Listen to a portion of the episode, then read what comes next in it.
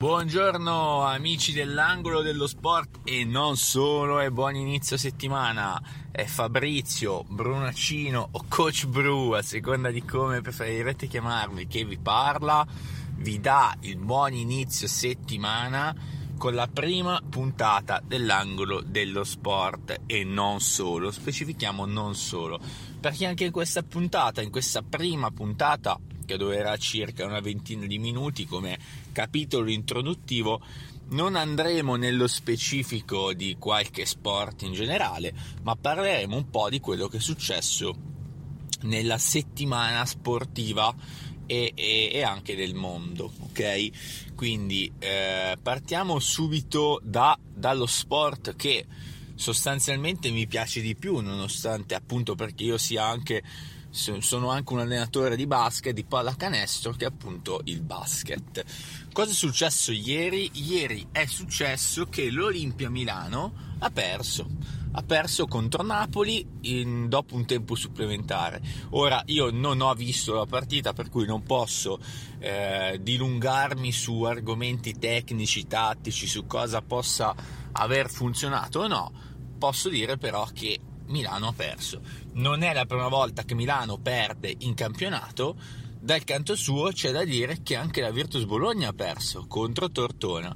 Di conseguenza Milano rimane prima in classifica. Questa è una grandissima botta di C, perché sostanzialmente perdere in campionato nello stesso giorno cui, nella stessa diciamo, giornata in cui perde anche la tua diretta avversaria la Virtus Bologna, voi che siete due superpotenze, davvero è un un evento eh, molto, molto raro, mettiamola così. Napoli, eh, dopo aver cambiato allenatore, ricordatevi che il coach Maurizio Buscagli è stato esonerato dopo la super sconfitta contro Scafati. Eh, Napoli è riuscita a vincere con in panchina Cesare Pancotto.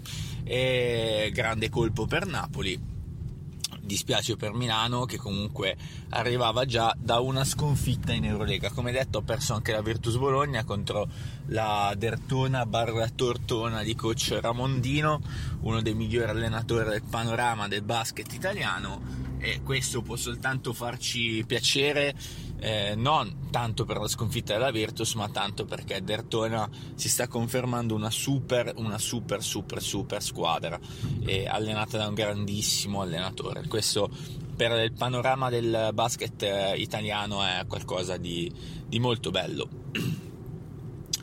In Eurolega invece eh, situazione altalenante con eh, Milano che ha perso e anche di tanto contro l'Olympiakos ad Atene e invece eh, la Virtus Bologna è riuscita a battere il Barcellona.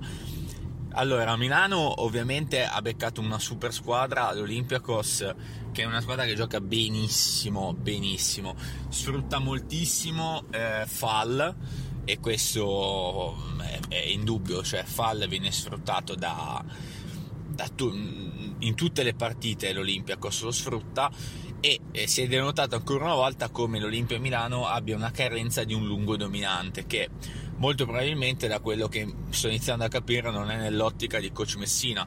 Perché comunque il lungo dominante eh, se, se, andiamo a pensare tutti gli anni Milano non l'ha mai avuto. L'unico lungo che poteva essere dominante era ehm, Tarceschi, Tarcisio, Tarceschi. Peccato che era scarsissimo e ci hanno messo tre anni a capire che era molto scarso.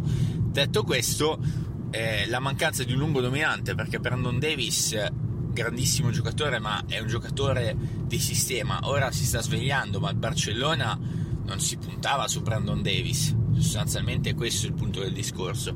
Ottimo giocatore fortissimo giocatore.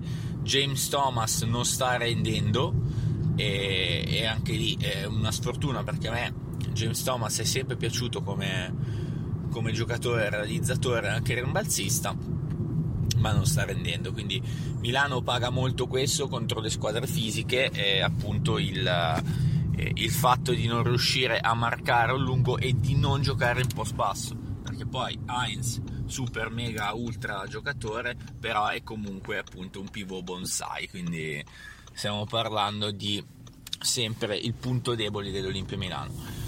Bologna batte il Barcellona, eh, grandissima vittoria, una vittoria che dà tantissimo morale, farà gongolare anche Scariolo, visto che Barcellona è suo acerrimo nemico, tra virgolette, visto che lui ha allenato Malaga, Vittoria e Real Madrid.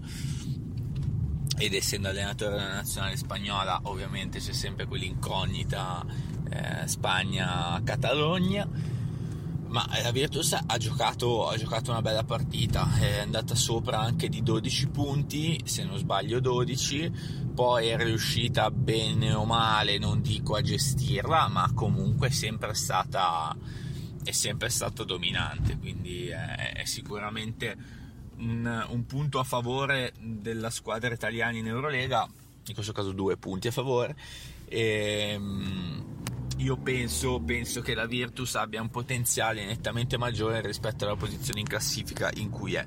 Quindi speriamo che in questa settimana, ricordiamoci che ci sarà il doppio turno di Eurolega eh, questa settimana, sia martedì, dal martedì fino al venerdì.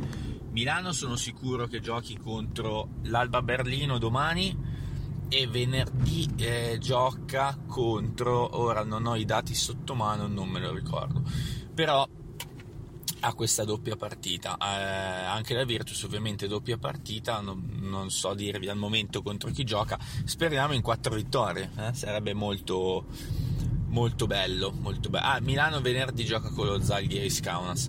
Zalgiris Kaunas che ha comprato eh, Polonara.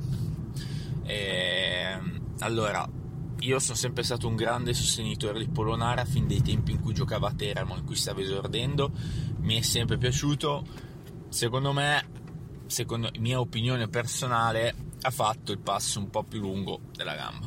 Nel senso che dal Fener ti sposti all'Efes, l'Efes è una realtà completamente diversa al momento perché eh, devi andare lì a giocare per vincere. Giocare per vincere significa che oggi hai due minuti, domani ne hai dieci, ma non devi mai sbagliare. Polonara non è al momento, secondo me, un giocatore sul quale puoi contare in una realtà di vertice di Eurolega senza sbagliare.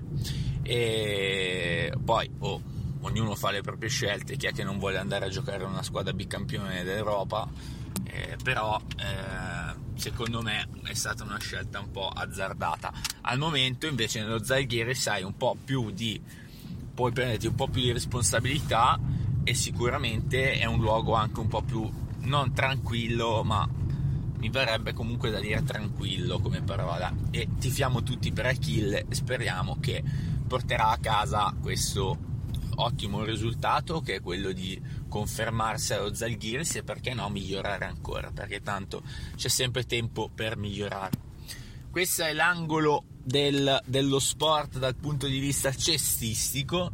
Poi piccola situazione inerente al calcio eh, abbiamo visto che la Serie A è ripartita a ridosso della Befana ed è ripartita con un, un'ennesima sorpresa, con la Juventus che è riuscita a riprendere il cammino che stava facendo.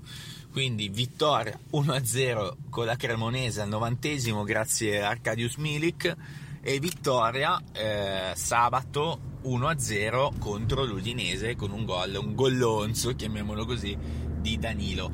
E, ehm, niente, Allegri non si sa come stia facendo, contestato da tutti, ma sta tessendo sua, il suo filo, la sua rete e eh, Allegri sostanzialmente è secondo con la sua Juventus a meno 7 dal Napoli. Se noi andiamo a dare alla Juventus 4 punti che ha perso per strada in maniera davvero sciocca, la Juventus è a meno 3 dal Napoli, con lo scontro diretto che se non sbaglio sarà venerdì sera. Insomma, eh, poi per carità non possiamo stare qui a fare i discorsi dei se, i discorsi dei ma, come mai, come non mai, questo, quell'altro, però eh, alla fine è anche vero che la Juve a volte ha molta fortuna, è anche vero che Allegri non mostra un gioco spettacolare, è vero che la Juventus ha fuori tre quarti di squadra, non ha mai avuto neanche Pogba, ma qui possiamo andare sulle scelte sbagliate del mercato, però è vero che la Juve è lì, punto. Se nel calcio di vertice bisogna conta solo vincere, la Juventus è lì, quindi io penso che sia un bene per tutti i tifosi juventini nonostante non si esprima quel calcio spettacolo, ma contro l'Udinese ho visto la partita e i primi minuti sono stati molto, molto belli, cioè ci hanno provato, ci hanno provato, hanno fatto molti bei passaggi. Inter, Inter che ehm, si è fermata contro il Monza dopo la vittoria contro il Napoli, grandissima vittoria, si ferma a Monza con un 2-2.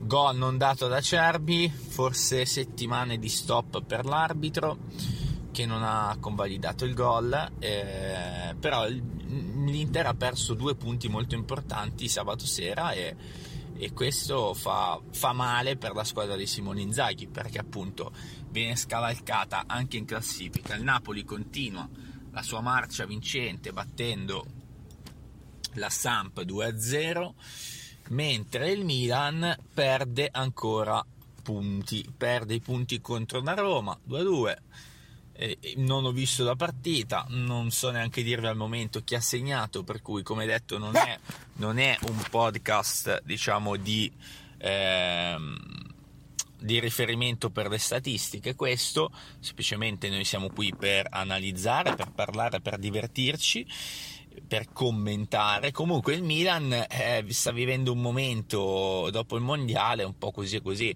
ha rischiato con la Salernitana nonostante sia partita bene e ora siamo a oddio, non ha rischiato con la Salernitana, sia chiaro, però sicuramente una partita che poteva mettersi nettamente meglio non si è messa nettamente meglio.